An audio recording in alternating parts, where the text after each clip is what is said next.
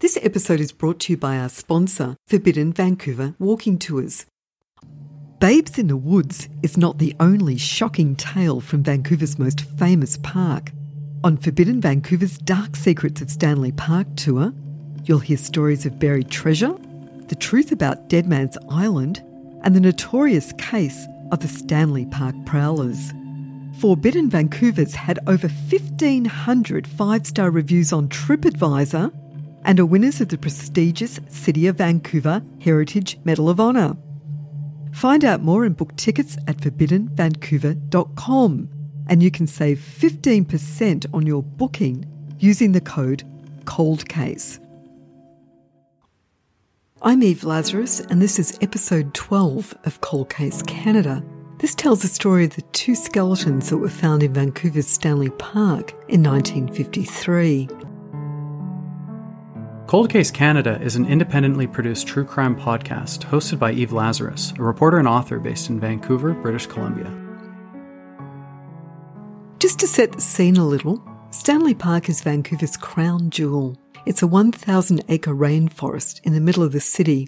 It has a seawall around the perimeter, and it's filled with flower gardens, walking trails, lagoons, beaches, and quite a few dead bodies. Because there's two sides to Stanley Park, the one that the tourists see, and the dark side that's kept hidden by the majestic trees and primitive forest.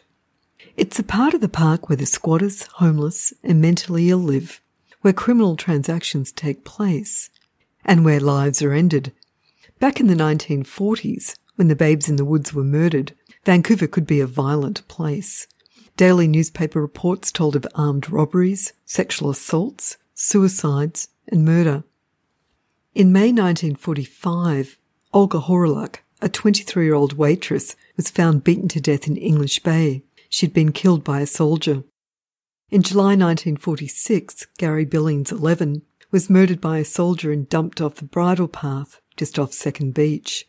And in June 1947, the same year the Children's Miniature Railway that runs through the park was completed, South Vancouver resident Hilda Norma Burton, 27 years old, was found raped and strangled near Lost Lagoon. Two years later, the park witnessed the Lovers Lane Marauders, a series of brutal beatings and violent rapes by a group of men posing as police officers. The two little boys, known as the Babes in the Woods, were found near Beaver Lake. In the nearby West End and Coal Harbour neighbourhoods, the population has since burgeoned and huge skyscrapers dot the landscape. But the trail where the boys were found, less than 150 metres from the main park drive, and where thousands of cars commute across the Lionsgate Bridge every day, the park still feels remote.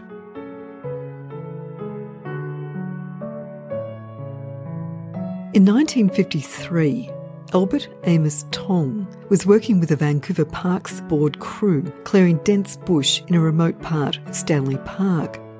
Tong had been in the area for several weeks as part of a fire hazard reduction program.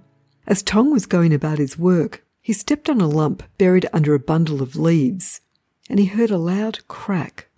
As he raked away the leaves, he found that the cracking sound had come from a skull and as he carefully lifted away an old coat, he saw what would later be revealed as two tiny human skeletons. Tong had worked for the city of Vancouver for 11 years. On the day that he found the skull and bones, he finished his shift and went home to his Eton Street house in East Vancouver. He was busy, he said later, and he wanted to think about his discovery. The next morning, he called police. Tong's delay in reporting his grisly find to police, whether he thought that he might have been implicated in some way, or for some entirely different reason, is unknown. But it was just one of the many baffling and often bizarre details that emerged over this still unsolved murder case. Tong's grisly discovery in the woods that winter morning set off a chain of events that would confound the city for the next seven decades.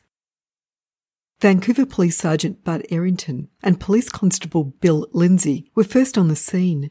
They used their hands to scrape off rotting leaves, mould, hemlock needles, and a couple of years' worth of deciduous leaf layers to unearth what was left of two small children, one slightly smaller than the other.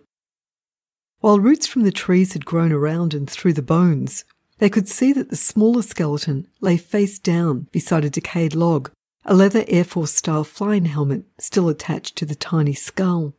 Both skeletons had black leather belts encircling what were once their waists, and identical brown Oxford rubber soled shoes were attached to their feet. The larger skeleton was lying across the feet of the other, and the remains were covered by a woman's coat.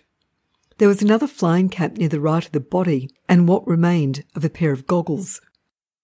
An adult woman's brown penny loafer shoe lay between the larger skeleton and a rotted log. A child's blue metal lunchbox with a white bottom and two handles lay between the bodies. The remnants of that last lunch had degenerated to wet, fibrous tissue. Found close by and soon to take on a prominent role in the case was a small hatchet with a broken handle of the type commonly used by campers and roofers. Almost immediately, the media dubbed the victims the Babes in the Woods, and the case quickly took on mythical proportions.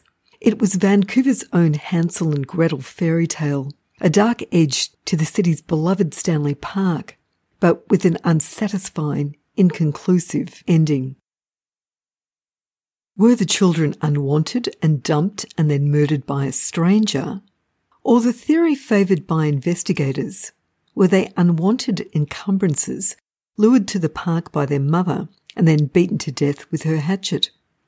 After the skeletons were discovered, police boxed up the bones, gathered up the clothing and other items found at the scene, and took them to the city morgue, where they were examined and reassembled by Dr. Harmon, a pathologist, and the coroner, Dr. John Whitbread. Harmon determined that the children were aged between 7 and 12. After a further examination of the holes in the skulls, one in the larger and two in the smaller, he determined that they were not made by rodents or other wild animals, but by the hatchet found at the scene. The blade of the hatchet was about four inches, the cross, and fitted neatly into the fractures. One child had a chop wound that matched the sharp edge of the hatchet, while the other had fracture wounds that might have been caused by the hammer end. And even though the skeletons were wearing boys' outfits, and it was already difficult to determine sex from skeletal remains, the original case file said that one was probably a girl. Somewhere along the way, the probably was dropped, and this mistake sent detectives off on the wrong track for the next 45 years as police searched for a missing brother and sister.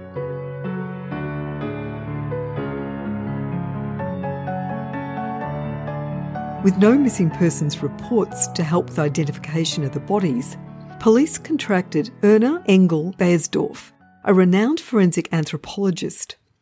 Baiersdorf was also a painter and a sculptor, and before she was dispatched to Auschwitz in 1944, she'd worked on the staff of the Natural History Museums in both Budapest and Vienna Baiersdorf survived the atrocities of the concentration camps and shortly after her release moved to Vancouver and began work at the Museum Vancouver. Baiersdorf, who was one of the few scientists living in Vancouver and trained in forensic anthropology, was given the broken and decomposed skulls as well as the information from the medical examiner so that she could cast likenesses of the children's faces.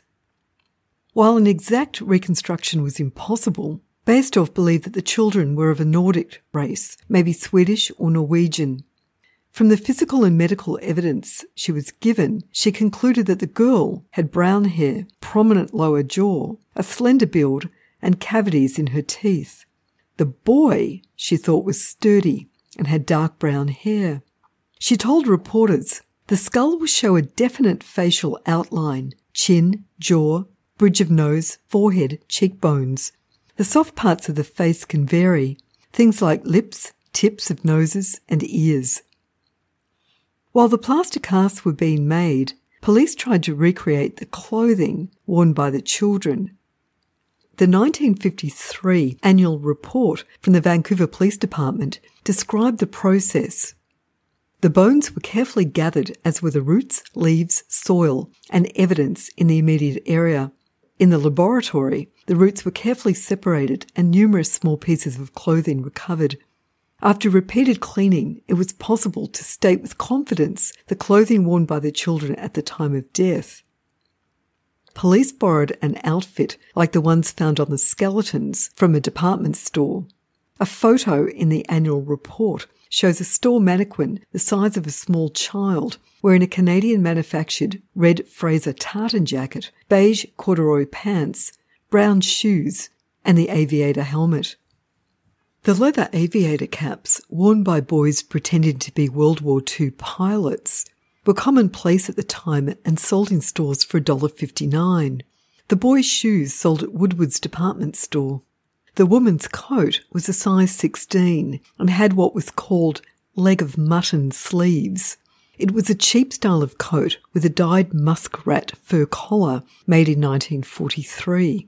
From the size of the coat and the woman's shoe the police found tucked underneath the shoulder of one of the skeletons, investigators determined that the woman was a short and stocky, five foot three, weighing between 125 and 135 pounds. Detective Don Mackay was appointed to head the investigation team. Now that he had determined the cause of death, Mackay needed to establish an approximate time of death which he believed would help him find the identities of the two missing children. Detectives looked at the layers of leaves and pine needles that covered the skeletons and determined that death had taken place six years earlier. Discovering that the rubber soled shoes that the boys wore were available only after the war years helped to fix the year of death at 1947.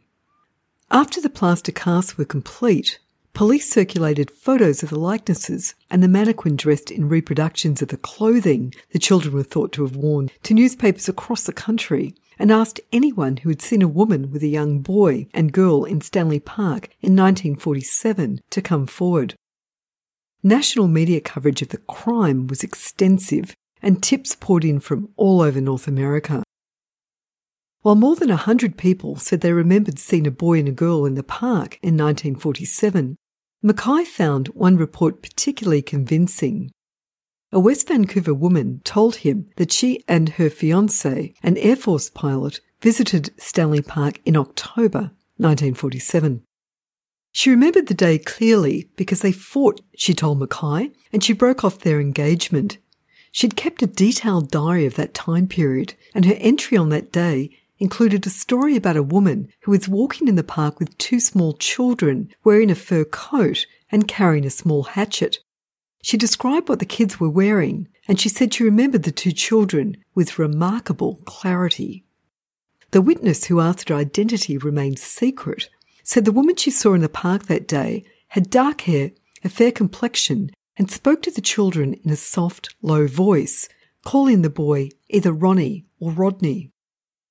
The witness and her then fiance had continued to walk towards Prospect Point, and on their walk back later that afternoon, she said that she saw the woman running from the old zoo cages. This time, the woman had no coat and she was wearing only one shoe. She was also alone. Because of the clothing which she described down to the aviator style leather caps, the estimation of the date of death, the ages of the children, and what Mackay thought was a credible eyewitness account, police focused their murder investigation on October the 5th, 1947. Mackay thought the murderer was a woman because of the strength of the blows. In 1953, he told a reporter, They were light blows that barely made a depression in the skull. I believe a man would have struck harder.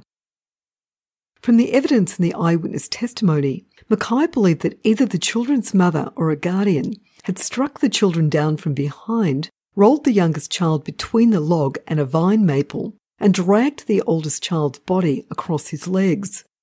She then covered their blood-stained bodies with her coat, either through remorse or because it was too difficult to bury them in the ground. In Mackay's scenario, the woman found her shoe trapped between the oldest child and a log, and when she jerked her foot free, the shoe stayed behind as she fled from the murder scene. Mackay suspected that the mother had killed her children and then committed suicide. And murder suicide was certainly a plausible theory.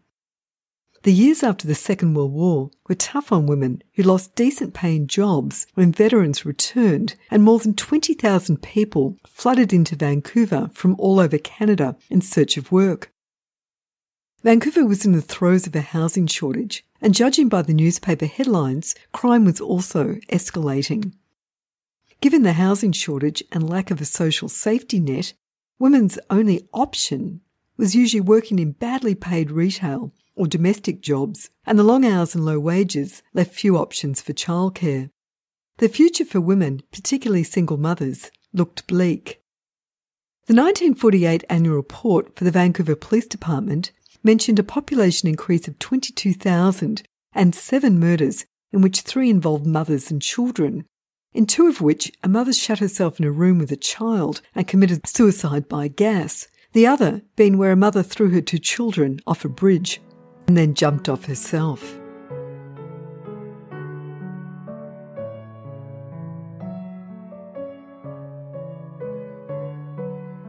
Tips flooded in from members of the public who remembered someone with children of those ages in 1947 and whose present whereabouts were unknown.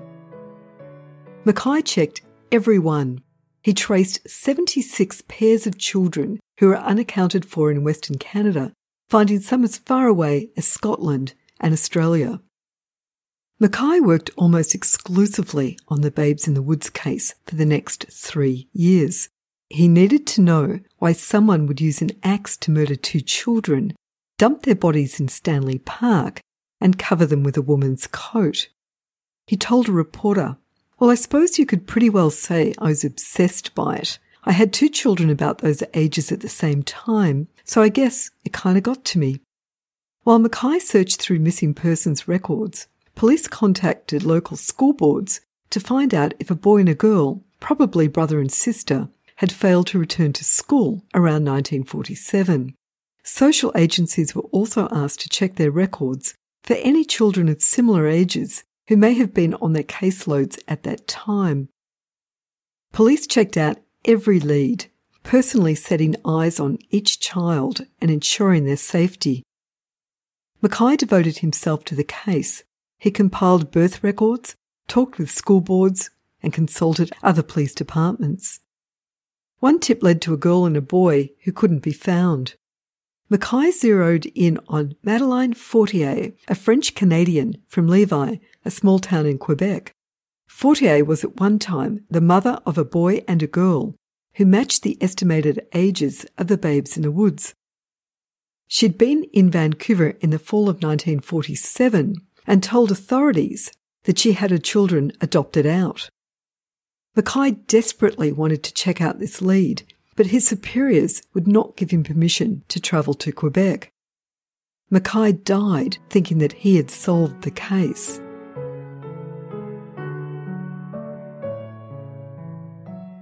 By 1960, police still had no clue as to the identity of the two children or their murderer. Coroner Glenn MacDonald told reporters that no plans had been made to bury the two children because burial would destroy the physical evidence and any hope of ever identifying the children through their medical histories and records. The bones of the children and the artifacts recovered at the scene were stored in three file boxes and left in the basement of Vancouver's Coroner's Court on East Cordova Street with other unsolved case files. And there they remained for the next two and a half decades. Over the life of the investigation, police had filed away boxes of tips about a missing girl and boy, and 12 psychics had also offered assistance, including a Buddhist monk who told police that the boy and girl were originally buried in the walls of his house. One of the strangest details to emerge over the years is a connection with serial child killer Clifford Olson. As Kerry Gold, a Vancouver Sun reporter at the time, wrote in 2003, Olson was seven at the time of the murders and living on Lulu Island in New Westminster. His mother was one of the tipsters who'd come forward after the bodies had been discovered she told police that her neighbour's children had gone missing. The case stayed dormant until 1996 when the RCMP joined with various city police forces to form the Provincial Unsolved Homicide Unit. Detective Sergeant Brian Honeybourn, a veteran cop with 28 years on the force, was put in charge of five detectives and given the freedom to choose which cases he would reinvestigate. I was one of the founding members of the Provincial Unsolved Homicide Unit, and that comprised of 16 RCMP officers and uh, uh, myself and four detectives from Vancouver. I was a detective sergeant. Now, as a detective sergeant, uh, I, I wouldn't carry a caseload. I'd look after all the administrative functions for the unit and uh, assist. And particularly since I have a background in, in surveillance, I'd been a member of the strike force. Honeybourn was born in New Westminster in 1947. He'd been raised on stories about the Babes in the Woods case by his parents, and he was fascinated by the then 50 year old murder case. He decided to order up the files from the archives blow off the dust, and take another look. The report from the initial investigation was just two pages long. In 1998, Honeybourn went to the Vancouver Police Museum and packed up all the bones and exhibits that were there on display. He discovered that the rest of the children's bones had been placed in a cardboard box in a police warehouse. Honeybourn, who had a budget that his predecessors could only have dreamed about, took the remains to Dr. David Sweet at the University of British Columbia. Dr. Sweet, an internationally renowned expert in forensic dentistry, had developed a process of extracting DNA from teeth, the last parts of the human body to decompose. At a cost of $10,000, Sweet extracted two teeth from the skulls, decontaminated them to remove the DNA of anyone else who might have handled the remains, froze them, and then pulverized the teeth to create a talcum like powder to release DNA into a solution where it could be analyzed. I took the remains out to the Bureau of Legal Dentistry, where Dr. David Sweet, an odontologist who also is a friend of mine, uh, where him and I extracted some teeth from the skulls of the two little victims. So after that, um, I, uh, I had to go to Kelowna on another file and my pager went off while I was in my hotel room, and it was David Sweet. He says, Brian, are you sitting down? And I says, he said, well, you should be because they're not a boy and girl, they're two boys. The results revealed the presence of X and Y chromosomes, proving the children were both male. Sweet's findings immediately lifted the suspicion from Quebec's Madeleine Fortier, who had a boy and a girl, and effectively tossed out nearly half a century of police work. Honeybourn believes that Mackay would have cracked the case decades ago if he'd known that skeletons belonged to two little boys. The medical examiner at the time at the scene was convinced that it was a boy and girl. Mm. The investigation focused on boy and girl. Uh, when I got the file, and as time allowed, I would plow through it and go through it, and, and it had deteriorated a lot, and some of the investigation was good and some wasn't. Like Don Mackay before him, Honeybourn believed that the boys were killed by their mother in a planned frenzied killing.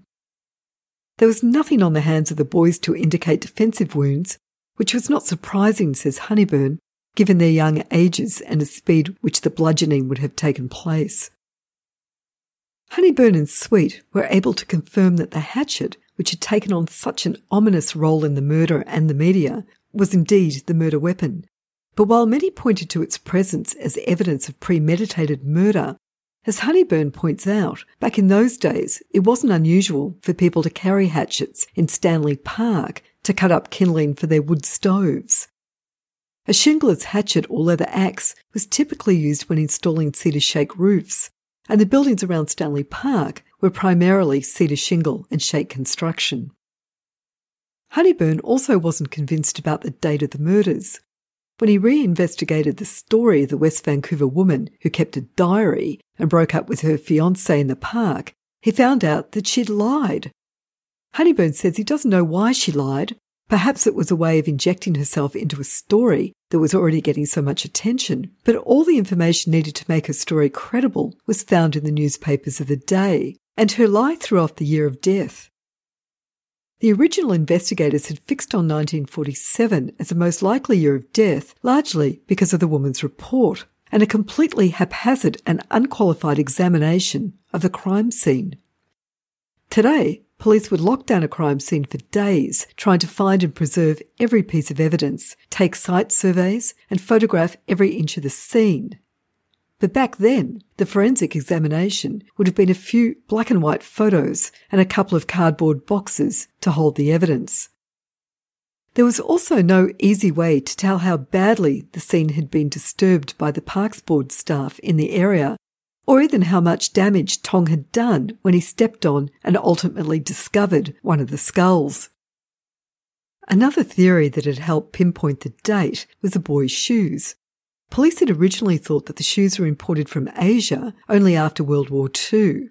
Honeybourn discovered that the shoes were available in Vancouver prior to the war. It meant that the actual murders could have occurred years earlier. Armed with the new information, Honeybourn's team went back through the case files, looking for tips referring to a missing set of boys. Searching back through the original case file, Honeybourn found a solid lead from a logger who said that he and a friend had picked up a red-haired woman hitchhiking with two small boys who were wearing flying helmets near Mission in 1947. He'd driven them through Stanley Park, he said, and eventually dropped them off there. Because he'd reported a set of boys, his evidence was never investigated. Honeybourn tracked down the logger. The man, by this time aged 75, told him that the woman had a record for prostitution she was concerned that social services was going to take away her children. Honeybourn found a local who remembered a woman who fit the description and said that she lived on Cherry Street in Mission, BC. With the help of former CKNW radio reporter George Garrett, he eventually tracked her down, only to find that while she had died in Abbotsford, her boys had grown up and were very much alive. Another theory that looked promising, says Honeybourn, involved a teacher named Lawrence Samuel Smith. Smith wrote to police in 1953 about something odd he saw in Stanley Park six years earlier. Smith, a biology teacher at a secondary school in Revelstoke, BC, wrote that he was collecting ocean specimens for his class. He told police that he remembered seeing a woman walking with two small children along the seawall towards Brockton Point in early January 1947. He says he noticed them because one of the children was banging on the pipe rail along the edge of the path with a hatchet. Later, Smith said, he walked around the park to some benches overlooking Beaver Lake, where he found a hysterical woman sitting on a bench while a man paced back and forth. He said the woman had blood on her leg, was wearing only one shoe, and wasn't wearing a coat, even though it was quite cold. He says she told him that she'd fallen into a ditch, scraped her leg, and lost her shoe. After investigating the lead, Honeybourn found that Smith was in Stanley Park in 1951, not 1947, and the bones had been there years longer.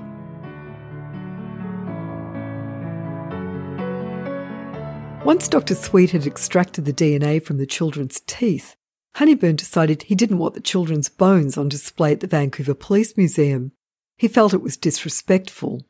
And he did have a point, because at one time the exhibit with the children's skulls went on display at Vancouver's annual Pacific National Exhibition. Without the knowledge of his superiors, Honeybourn had the bones cremated. And on my own authority, I seized the remains and the exhibits. And uh, I asked the curator at the time if he had any more of the children's remains. He went in the back and brought out a cardboard box with the skeletal remains all jumbled together. So after that, we kept biological samples of the children for future science, and uh, I took the rest of the remains to a crematorium, and the manager said that uh, he couldn't cremate the remains because there were two bodies together. Well, I explained the case to him, and uh, he was aware of it. It's quite a well-known case in Vancouver. So uh, he agreed to do it, provided I never identify him or the crematorium, which I won't. Uh, when they had been cremated, I went and retained the remains, and I arranged for the Vancouver Police chaplain and the police boat to take them out uh, off Kitsilano Point, and we held a service, and I dedicated the remains to the ocean. Just by chance, not my planning, the Children's Festival was on at Kitsilano Point at that time, so I thought that was appropriate. I have been questioned why I didn't take them back to Stanley Park, and my answer to that is that's where they were murdered. Why would I take them back there? people have asked me why I uh, even bothered having them cremated because I, uh, the answer to that is that I didn't want them put on display. Again, I don't think that was appropriate. I wouldn't want my children put on display, would you? No, but do you think, uh, you know, in hindsight, it should have gone to the coroner's office? Coroner's office, I'm sure, knew what I was doing and had no interest in it at all. Else they wouldn't have left the remains in the Vancouver Police Museum. If they were all that keen and interested, why did they leave them there? Honeybourn left the police force in 2001. And just like Don Mackay before him, he's taken the babes in the woods with him into retirement. He's under no illusion that the killer will ever be found and brought to justice. He believes that it was their mother and that she's long dead but he keeps several binders of material at his home to occasionally leaf through and look for new ideas. So, what's your best lead now? Well, uh, I still say it was in May of 1944 when a young sailor from Esquimalt and his fiancee were walking along the seawall, and a woman, what was the seawall then, a woman ran out of the bush uh, in front of them. She had no coat and one shoe, and she looked at them, and to quote, she let out a guttural sound and ran off. And that was in the vicinity where the bodies were found. Another interesting lead came from a retired Vancouver policeman named Ron Emile. Emile, who was born in 1930, grew up in Vancouver and knew the family of the signalman at Prospect Point in Stanley Park. Harry Cox, the signalman, and his wife Isabella raised their three children, Harry, Donald, and Isabella, at the Stanley Park Lighthouse. And they lived there until Harry Cox's death in 1935. Harry's wife Isabella and a daughter left for England shortly after Harry's death, but returned to Vancouver early in 1940, perhaps because of the Second World War. When they got back, they moved in with Ron Emile's grandmother, who ran a boarding house in the West End. According to Emile, Isabella had two sons that were born overseas in 1937 and 1939. In 1940, Isabella married Robert Jensen in Vancouver. They had a son, but were divorced in 1944. Emile tells me that Isabella's other two sons went missing. When Emile took this information to a homicide detective with the Vancouver Police Department in 1980, he was told, thank you, but they were looking for a missing girl and a boy. Because, as you'll recall, it wasn't until Detective Sergeant Brian Honeybourn and Dr. David Sweet ran the Babe in the Woods DNA in 1996 that they discovered that the two little skeletons were actually two boys, not a boy and a girl, as had been thought for almost 50 years. In 2015, and by then long retired, Ron Emile once again approached the Vancouver Police Department. This time, they took him seriously. The body of Isabella and Robert Jensen's son, a possible half brother to the babes in the woods, had died in the 1970s. And in 2015, his body was exhumed and tested for mitochondrial DNA. If you're enjoying Cold Case Canada, why not buy Eve a coffee? Go to evelazarus.com. Thanks so much for listening.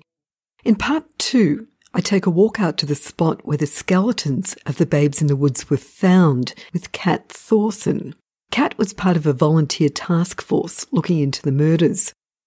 I also talked to the Vancouver police sergeant who was in charge of the Babes in the Woods file in 2015 about the results of the exhumation and the investigative work that he did.